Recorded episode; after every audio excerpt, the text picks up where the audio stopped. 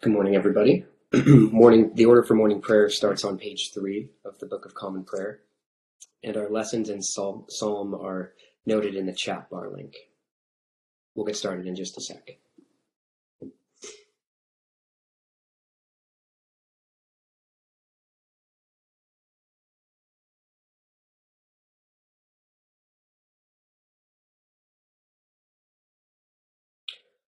Let the words of my mouth and the meditation of my heart be always acceptable in thy sight, O Lord, my strength and my redeemer.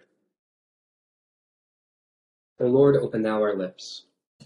And our mouth shall show forth thy praise. Glory be to the Father, and to the Son, and to the Holy Ghost. As it was in the beginning, is now, and ever shall be, world without end. Amen. Praise ye the Lord. The Lord's name be praised. Psalm 95 in place of the Venite. O come, let us sing unto the Lord. Let us heartily rejoice in the strength of our salvation. Let us come before his presence with thanksgiving, and show ourselves glad in him with psalms. For the Lord is a great God, and a great King above all gods. In his hand are all the corners of the earth, and the strength of the hills is his also. The sea is his, and he made it, and his hands prepared the dry land. O come, let us worship and fall down, and kneel before the Lord our Maker. For he is the Lord our God, and we are the people of his pasture, and the sheep of his hand. Today, if you will hear his voice, harden not your hearts, as in the provocation, and as in the temptation in the wilderness, when your fathers tempted me, proved me, and saw my works. Forty years long was I grieved with this generation, and said, It is a people that do err in their hearts, for they have not known my ways unto whom I swear in my wrath, that they should not enter into my rest. Glory be to the Father, and to the Son, and to the Holy Ghost, as it was in the beginning, is now, and ever shall be, world without end. Amen. Psalm 18, starting on page 359, we'll go into verse 20. I will love thee, O Lord, my strength. The Lord is my stony rock and my defense. My Saviour, my God, and my might, in whom I will trust, my buckler, the horn also of my salvation, and my refuge. I will call upon the Lord, which is worthy to be praised. So shall I be safe from mine enemies. The sorrows of death compassed me, and the overflowings of ungodliness made me afraid. The pains of hell came about me, the snares of death overtook me. In my trouble I called upon the Lord, and complained unto my God. So he heard my voice out of his holy temple, and my complaint came before him. It entered even into his ears. The earth trembled and quaked, the very foundations also of the hills shook, and were removed, because he was wroth. There went a smoke out in his presence, and a consuming fire out of his mouth, so that coals were kindled at it. He bowed the heavens also, and came down, and it was dark under his feet. He rode upon the cherubim, and did fly. He came flying upon the wings of the wind. He made darkness his secret place, his pavilion round about him with dark water, and thick clouds to cover him. At the brightness of his presence his clouds removed, hailstone and coals, hailstones and coals of fire. The Lord also thundered out of heaven, and the highest gave his thunder, hailstones and coals of fire. He sent out his arrows and scattered them. He cast forth lightnings and destroyed them. The springs of waters were seen, and the foundations of the round world were discovered. At thy chiding, O Lord, at the blasting of the breath of thy displeasure. He sent down from on high to fetch me, and took me out of many waters. He delivered me from my strongest enemy, and from them which hate me, for they were too mighty for me. They came upon me in the day of my trouble, but the Lord was my upholder. He brought me forth also into a place of liberty. He brought me forth even because he had a favor unto me. Glory be to the Father, and to the Son, and to the Holy Ghost. As it was in the beginning, is now, and ever shall be, world without end. Amen. Here begins the 27th chapter of the first book of Samuel.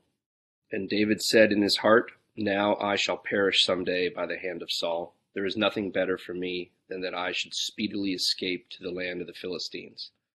And Saul will despair of me to seek me any more in any part of Israel, so I shall escape out of his hand. Then David arose and went over with the six hundred men who were with him to Achish the son of Maoch, king of Gath. So David dwelt with Achish at Gath, he and his men, each man with his Ahinoam the Jezreelitess and Abigail the Carmelitess, Nabal's widow. And it was told Saul that David had fled to Gath, so he sought him no more. Then David said to Achish, If I have now found favor in your eyes, let them give me a place in some town in the country that I may dwell there, for why should your servant dwell in the royal city with you? So Achish gave him Ziklag that day. Therefore Ziklag has belonged to the kings of Judah to this day. Now the time that David dwelt in the country of the Philistines was one full year and four months. And David and his men went up and raided the Geshurites, the Girzites, and the Amalekites. For those nations were the inhabitants of the land from of old, as you go to Shur, even as far as the land of Egypt. Whenever David attacked the land, he left neither man nor woman alive, but took away the sheep, the oxen, the donkeys, the camels, and the apparel, and returned and came to Achish. And Achish would say, where have you made a raid today? And David would say, Against the southern area of Judah, or against the southern area of the Jerahmeelites, or against the southern area of the Kenites. David would save neither man nor woman alive to bring news to Gath, saying, Lest they should inform on us, saying, Thus David did. And thus was his behavior all the time he dwelt in the country of the Philistines. So Achish believed David, saying, he has made his people Israel utterly abhor him. Therefore he will be my servant forever. Here ends the first lesson. The Benedictus es. Blessed art thou, O Lord God of our fathers, praised and exalted above all forever. Blessed art thou for the name of thy majesty, praised and exalted above all forever. Blessed art thou in the temple of thy holiness praised and exalted above all forever. Blessed art thou that beholdest the depths, and dwellest between the cherubim, praised and exalted above all forever. Blessed art thou on the glorious throne of thy kingdom, praised and exalted above all forever. Blessed art thou in the firmament of heaven, praised and exalted above all forever. Glory be to the Father, and to the Son, and to the Holy Ghost, as it was in the beginning, is now, and ever shall be, world without end. Amen. Here begins the eleventh verse of the nineteenth chapter of the Gospel according to St. Luke. Now, as they heard these things, he spoke another parable, because he was near Jerusalem, and because they thought the kingdom of God would appear immediately. Therefore he said, A certain nobleman went into a far country to receive for himself a kingdom and to return. So he called ten of his servants, delivered to them ten minas, and said to them, Do business till I come. But his citizens hated him and sent a delegation after him, saying, We will not have this man to reign over us.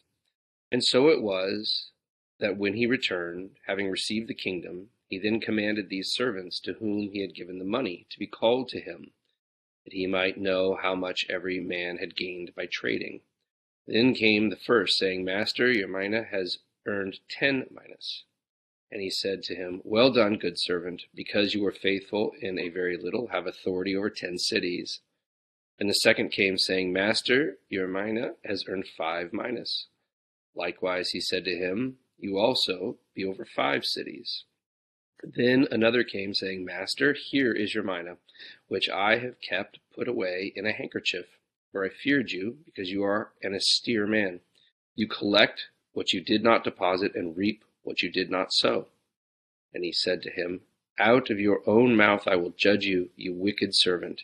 You knew that I was an austere man, collecting what I did not deposit, and reaping what I did not sow.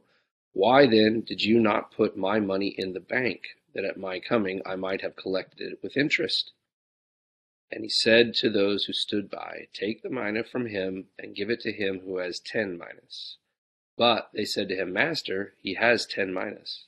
For I say to you that to everyone who has will be given, and from him who does not have, even what he has will be taken away from him. But bring here those enemies of mine who did not want me to reign over them, and slay them before me. When he had said this, he went on ahead, going up to Jerusalem. Here ends the second lesson.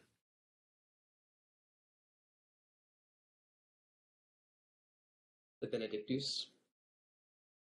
Blessed be the Lord God of Israel, for he hath visited and redeemed his people, and hath raised up a mighty salvation for us in the house of his servant David, as he spake by the mouth of his holy prophets, which have been since the world began that we should be saved from our enemies and from the hand of all that hate us, to perform the mercy promised to our forefathers, and to remember his holy covenant,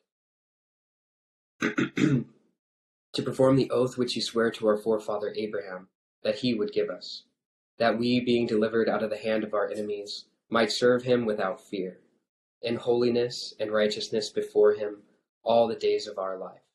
And thou, child, shalt be called the prophet of the highest for thou shalt go before the face of the Lord to prepare ways, to give knowledge of salvation unto his people, for the remission of their sins, through the tender mercy of our God, whereby the day spring from on high hath visited us, to give light to them that sit in darkness and in the shadow of death, to guide our feet to the way of peace. Glory be to the Father, and to the Son, to the Holy Ghost, as it was in the beginning, is now, and ever shall be, world without end. Amen.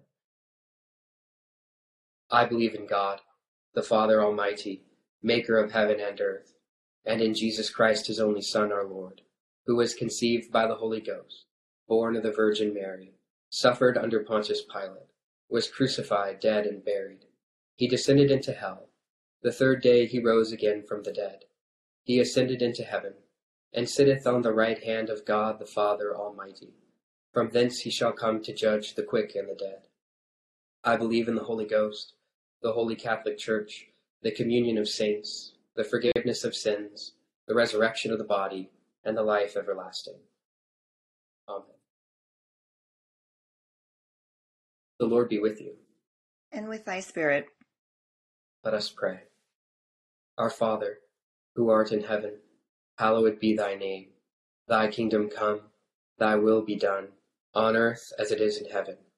Give us this day our daily bread and forgive us our trespasses, as we forgive those who trespass against us. And lead us not into temptation, but deliver us from evil. For thine is the kingdom, and the power, and the glory, forever and ever. O Lord, show thy mercy upon us. And grant us thy salvation. O God, may clean our hearts within us. And take not thy Holy Spirit from us. Grant to us, O Grant to us, Lord, we beseech thee, the Spirit to think and do always such things as are right, that we who cannot do anything that is good without thee may by thee be enabled to live according to thy will. Through Jesus Christ our Lord. Amen. O God, who art the author of peace and lover of concord, in knowledge of whom standeth our eternal life, whose service is perfect freedom, defend us, thy humble servants, in all assaults of our enemies, that we, surely trusting in thy defense, may not fear the power of any adversaries, through the might of Jesus Christ our Lord. Amen. O Lord, our heavenly Father, almighty and everlasting God, who hast safely brought us to the beginning of this day, defend us in the same with thy mighty power, and grant that this day we fall into no sin, neither run into any kind of danger, but that all our doings being ordered by thy governance may be righteous in thy sight. Through Jesus Christ our Lord. Amen. Good morning, everybody. we'll start with our Psalms and uh, Old Testament lesson today. And uh, it actually is pretty fitting. Uh, Psalm 18. Um, it's said that the, the, the psalmist there is David, actually writing about uh, and, and, thanking God for his wonderful deliverance um, in the face of Saul. And if we've been, and as we've been following along this week, um, actually in the last couple morning prayer sessions, uh, David has been um, delivered out of uh, Saul's pursuit of him, actually in some remarkable ways, as, as Bishop has pointed out the last couple mornings. um, where David actually had the opportunity to take Saul's life, um, but he wouldn't, as we read, take the life of God's anointed. Um, but kind of in a twisted turn of fate, uh, David is already God's anointed, um, as, as Bishop has pointed out the last couple mornings. Uh, our Old Testament lesson um, seems a little confusing, uh, as David uh, turns out to become a vassal for, uh, or, or a, a, servant for the king Achish, one of the one of the Philistine kings. And uh, if you remember earlier on in Samuel, um, he actually is, uh, as he's running from Saul, goes to Achish and is afraid. So David uh, pretends to be mad, and uh, uh, is confused and is like, "Oh, uh, you know, this guy's uh, this guy's you know, foaming at the mouth. He's got a long beard. It, it, that that whole imagery, and he's he's unsure of you know David's mental state. Um, but now in, in this in this story, he's actually um, turned back and come back to uh, to to be a servant of Achish and go out and um, not fight against Israel. The author of uh, First Samuel is very clear, but uh, against uh, the enemies of the Philistines, against Gentile enemies, um, some of which the Amalekites, um, whom Saul uh, faced earlier on um, in this book. In terms of the context of, of, of, where we're at with David's story, um, you know, as soon as uh, the interesting twist to this is he's going to go up in the next couple chapters, and we'll see next week. And actually, the Philistines are going to come up against Saul. And uh, relating this back to the Psalm, um, Psalm 18 this morning, uh, he uh, in in verse 21, the psalmist says, "The Lord rewarded me after my righteous dealing; according to the cleanness of my hands did He recompense me." And it, it's one verse after where we were supposed to end today, and I, I, wish we were able to get to that verse because what it points out there is um, as uh, David has been faithful, and he seems to be running from Saul, and, and even points out in the beginning of uh, 1 Samuel 27 today that he's um, uh, if he doesn't go to the Philistines, Saul will get him. But because of his righteousness and not dealing harshly and taking vengeance on Saul when he could have, had the opportunity in two different instances. God will reward him, and we'll see that play out this week.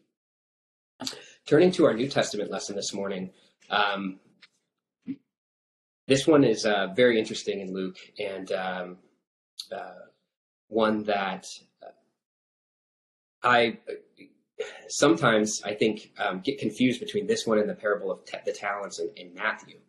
And I think um, sometimes uh, we have a tendency to um, when we read these parables, and it's not a bad one, but it's something that I found myself in, um, is to uh, search out the significance of what it means for me right away without looking at maybe the context around the parable itself and where it lies in the story and how the gospel writer is actually intending this parable to play out in the context of the literary narrative, but also um, uh, the context where Jesus is actually giving this parable.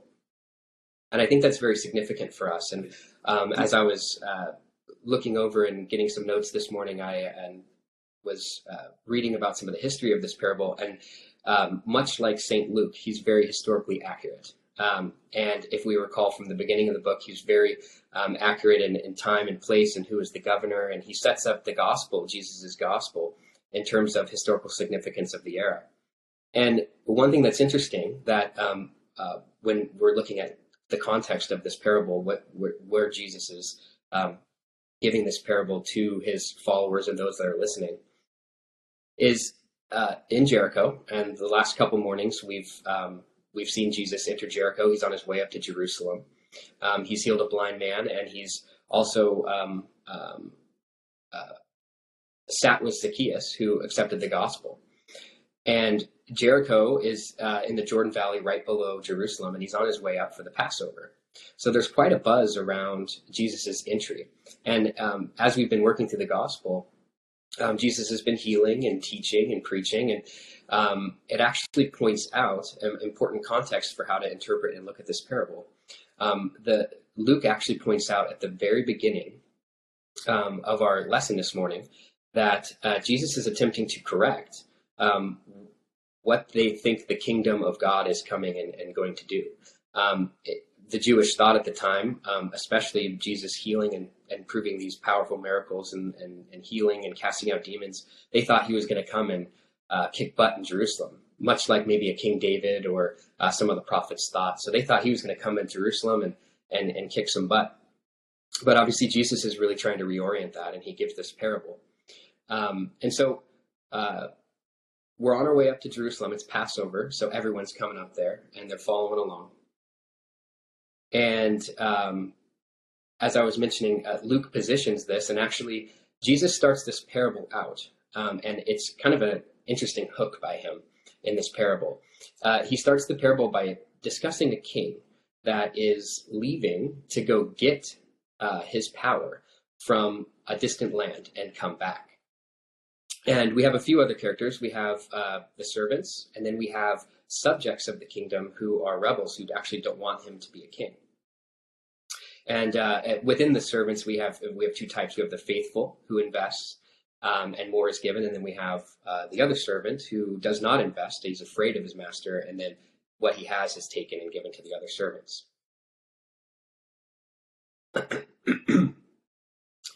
so, uh, what would have been a hook to this point is, uh, as Luke's already as Luke's already established, he's heading up to Jerusalem, and people are expecting something big to happen, a king to come. And uh, the Jewish historian Josephus actually wrote about this. Um, at the time, Herod, who is the king of uh, Judea, had three sons, and one of them, Archelaus, actually went to Rome um, to uh, receive power after Herod had passed away. And Josephus writes about this, and there was actually a, uh, leaders from Judea, some Jewish uh, followers of the area, that went to Rome to um, fight against that appointment by uh, Augustus. And so, for Jesus' listeners in this moment, this would really catch their attention um, and, and, get them cued in. Okay, you know, in an interesting turn there, um, you know, how he's talking about a king very, very prevalent, almost like if someone was to, to speak a parable about the president of the United States or something like that. So this would really catch people's attention. But what Jesus is about to do, and through the parable we see it, is uh, uh, kind of flip their understanding, as, as Luke points out, of what's about to happen in Jerusalem. Where this parable sits, actually, is uh, immediately after chapter 18, where um, we uh, briefly talked about Zacchaeus's um, uh, conversion and the blind man's healing. But right before that, the disciples are still confused about Jesus' passion narrative. He gives them the passion. Uh, he, he says, I'm going to suffer and die in Jerusalem and I'm going to rise again. And they're still a little confused. So Jesus is trying to reorient them there. Um, taking a look more at the characters in the parable. And what's, what's interesting about this, now that we have the context, oh, and right after this parable, Jesus is going to go up into Jerusalem and it's going to be the Palm Sunday narratives, and they're going to hail him as king. So it's, it's fitting that this parable sits right in between those two um, narratives there. Um, now, now looking at the parable, and this is uh, um, uh, what I find maybe a, a, good takeaway from the parable for us this morning, is the faithful servants, uh, the, the, three characters that um, that the king has to deal with at the end. We have the servant who takes the money and invests it wisely. We have the servant who doesn't invest anything, and then we have the subjects who actually, in the end of the parable, it seems pretty gruesome, are killed by the king. Uh, so for the the the, the servants that uh, invest wisely, I think what he's trying to get across here, um, maybe, is as he's trying to reorient their view um, before Jesus goes and, and and suffers in the passion and, and the resurrection and come and rises again in the resurrection, is to try and um, encourage his disciples, his followers, to be faithful, to uh, going to be really, really hard. He's going to die. It's going to be confusing. And he's going to come back. And um, at the end, in, in the, the final chapter, he's going to give the Great Commission and send those disciples out to spread the gospel. For the other for the other servant that doesn't invest wisely is maybe the one that's a little bit too afraid. Maybe in the face of the resurrection or in the face of the passion, it's uh, it, it, might be tempting to, like Saint Peter almost experienced, was tempting to reject Jesus and not follow him. And then we have those that reject him outright, and what's interesting about that is uh, those that, that get slain at the end that, that don't want him to be king. Um, it might be easy for us to say, oh, that's the, the, the, Jewish leaders in Israel. And I think that might be a right interpretation. Um, as Jesus is going to go up to Jerusalem and weep over the city, knowing that they don't know what's about to happen. For us this morning, though, knowing that uh, Jesus is giving this this call to be faithful in the face of fear, is that uh, what's interesting about this is uh, the, the very uh, a twist in the parable is those that invest are given the the mina that the fearful servant didn't invest, and they even cry out and say, even to more those will be given. And that might be confusing for us as we've seen in some of other Jesus's other teachings that the, the, the flip side narrative where those don't have might have more. But in this case, it's a, it's a, it's not the poor and the needy. It's, it's the servant of the king. And uh, he, uh, the, the faithful servants, those who stick with him are going to be given more. And, and, and those who, who follow through um, will um, be given more responsibility. It's not just that they're given more just to have more, but they're given more because they're going to take on more responsibility. And I think he's really trying to reorient uh, his disciples. Maybe not in the moment; they may not get it there as he's walking on his way. Passion, but it's something Jesus has given them maybe to reflect on after uh, the passion and the Great Commission to go out and spread the gospel. That those who are faithful will be given more, and those um, and the more that they get is more responsibility um, to spread the gospel. So let us uh, take this parable and uh, uh, maybe help it uh, uh, guide our understanding of the passion narrative as we read through the rest of Luke this week. We'll now continue with uh, the prayer for all conditions of men on page 18 of the Book of Common Prayer. O God, the creator and preserver of all mankind, we humbly beseech thee for all sorts and conditions of men, that thou wouldest be pleased to make thy ways known un- pleased to make thy ways known unto them, thy saving health unto all nations.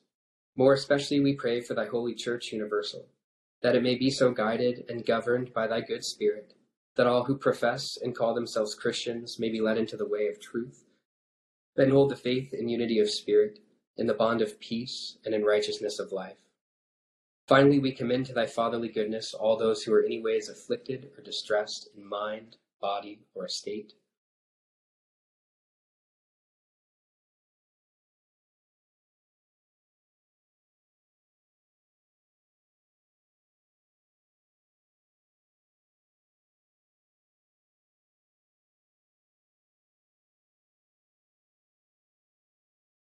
that it may please thee to comfort and relieve them according to their several necessities, giving them patience under their sufferings and a happy issue out of all their afflictions. And this we beg for Jesus' sake, greet Jesus Christ's sake. Amen. Almighty God, Father of all mercies, we, thine unworthy servants, do give thee most humble and hearty thanks for all thy goodness and loving kindness to us and to all men.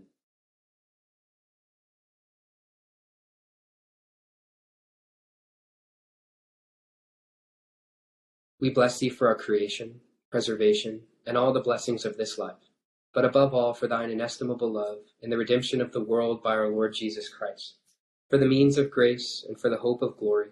And we beseech thee, give us that due sense of all thy mercies, that our hearts may be unfeignedly thankful, and that we show forth thy praise, not only with our lips, but in our lives, by giving up ourselves to thy service, and by walking before thee in holiness and righteousness all our days through Jesus Christ our Lord, to whom with thee and the Holy Ghost be all honor and glory, world without end. Amen. O most loving Father, who willest us to give thanks for all things, to dread nothing but the loss of thee, and to cast all our care on thee who carest for us. Preserve us from faithless fears and worldly anxieties, and grant that no clouds of this mortal life may hide from us the light of that love which is immortal and which thou hast manifested unto us in thy Son, Jesus Christ our Lord. Amen. The grace of our Lord Jesus Christ, and the love of God, and the fellowship of the Holy Ghost be with us all evermore. Amen. Thanks for praying with me this morning. Thank you, Britt and Keith, for reading and responding. Thanks, Carl. Thank Have a you, good Carl. day, everybody.